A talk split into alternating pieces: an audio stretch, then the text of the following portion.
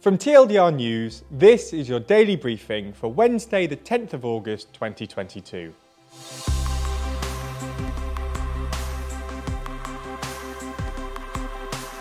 Good afternoon. Today we're going to be talking about Crimea. We'll also be discussing three of today's other important stories and discussing just whether Boris Johnson should be doing more. But first, Zelensky vows to liberate Crimea. Yesterday, a huge series of explosions were seen coming from a Russian airbase in Crimea. According to the Russian appointed head of the Republic of Crimea, the Saki military base on the region's western coast was hit. Crimea's health agency said that nine people, including one child, were injured in the blasts, with at least one person losing their life. According to local witness reports, at least 12 explosions were heard. Russia's defense ministry later stated that it was an explosion of ammunition. Ukraine has denied any responsibility for the explosions, instead, issuing a statement that it, quote, could not establish the cause of the fire, but would like to once again remind about fire safety and the dangers of smoking at inappropriate locations. Tensions between Russia and Ukraine have been high in relation to Crimea ever since Russia annexed it back in 2014. In essence, prior to this annexation, the government of Ukraine seemed ready to sign a political association and free trade agreement with the European Union. The president, though, rejected this at the last moment. This sparked the huge Euro Euromaidan protests, culminating in the Revolution of Dignity, which saw the elected president ousted and a more pro European government installed. Putin and Russia saw the president's removal from office unfavourably. Russian troops subsequently occupied key locations on the peninsula. Putin claimed that Russian troops were there to ensure proper conditions for the people of Crimea to be able to freely express their will. A referendum was later held in which support for Russia's annexation of the peninsula was supported by 97% of voters.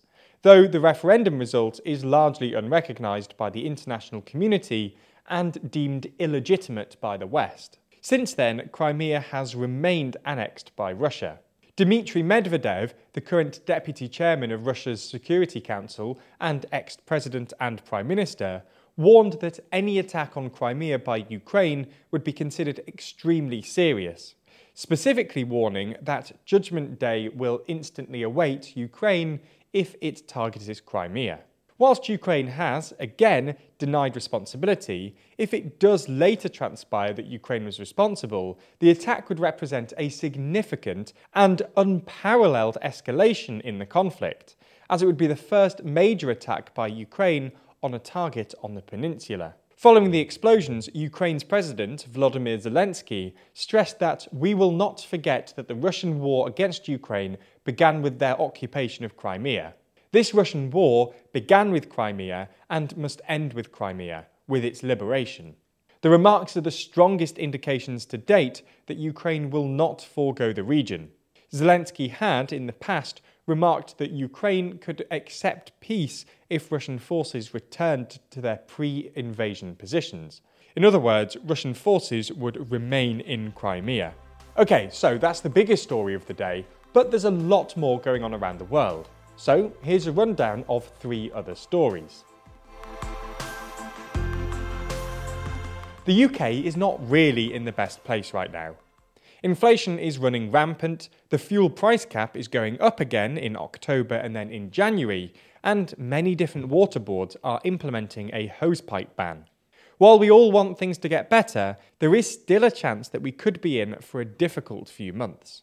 It has been reported today that the UK government is planning for a reasonable worst case scenario where France and Norway could reduce their energy exports and expose the UK to four days of blackouts in January.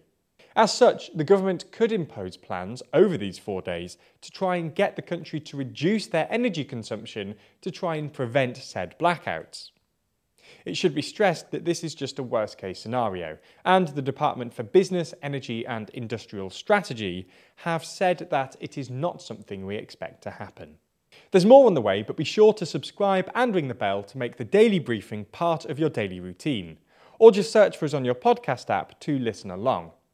The Prime Ministers of Estonia and Finland both called on the EU to stop issuing tourist visas to Russians. Estonia's Prime Minister, Kaja Kallas, wrote on Twitter Stop issuing tourist visas to Russians. Visiting Europe is a privilege, not a human right. Kallas went on to highlight that with air travel from Russia banned, the countries physically neighbouring Russia are experiencing a spike in Russian tourists entering the country on Schengen visas issued by other EU countries. These tourists are then flying from airports in Estonia and Finland to other EU countries, circumventing the EU ban on Russian flights. Kallas's Finnish counterpart, Sanna Marin, supported Kallas's call, noting that it is not right that at the same time as Russia is waging an aggressive, brutal war of aggression in Europe, Russia can live a normal life, travel in Europe, be tourists. It's not right. The Kremlin called the comments irrational thought beyond the pale. A former Twitter employee has been convicted in the United States of spying for Saudi Arabia and using the social media platform to obtain information about dissidents and critics of the Saudi regime. 44 year old Ahmed Abouammo, a dual US Lebanese citizen, was found guilty in San Francisco on six of 11 counts, including acting as an unregistered agent of a foreign government, as well as wire fraud, money laundering, and falsifying records. Abouammo is said to have used his position as a media partnership manager at Twitter to access the personal data of certain Twitter users critical of the Saudi government. The jury was shown evidence that in exchange he received more than $300,000 and a $20,000 luxury watch from an aide to Saudi Crown Prince Mohammed bin Salman.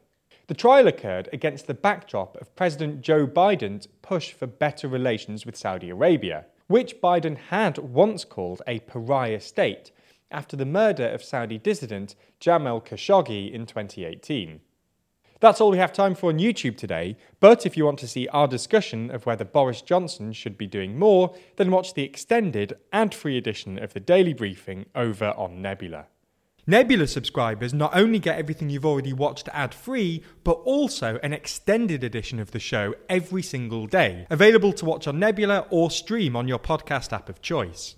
So, if you want to support the channel and get a more extensive daily briefing every day, you'll want to sign up. And there's good news. Our friends at Curiosity Stream, the streaming service which offers some of the best documentaries, is offering a deal whereby you can get both platforms, Curiosity Stream and Nebula, for less than $15 a year. That's all the best documentaries you could want on Curiosity Stream, and then more TLDR on Nebula, including the extended briefing, other full exclusive TLDR videos, and it's always ad free. Click the link below to get both services for less than $15 a year and support the channel.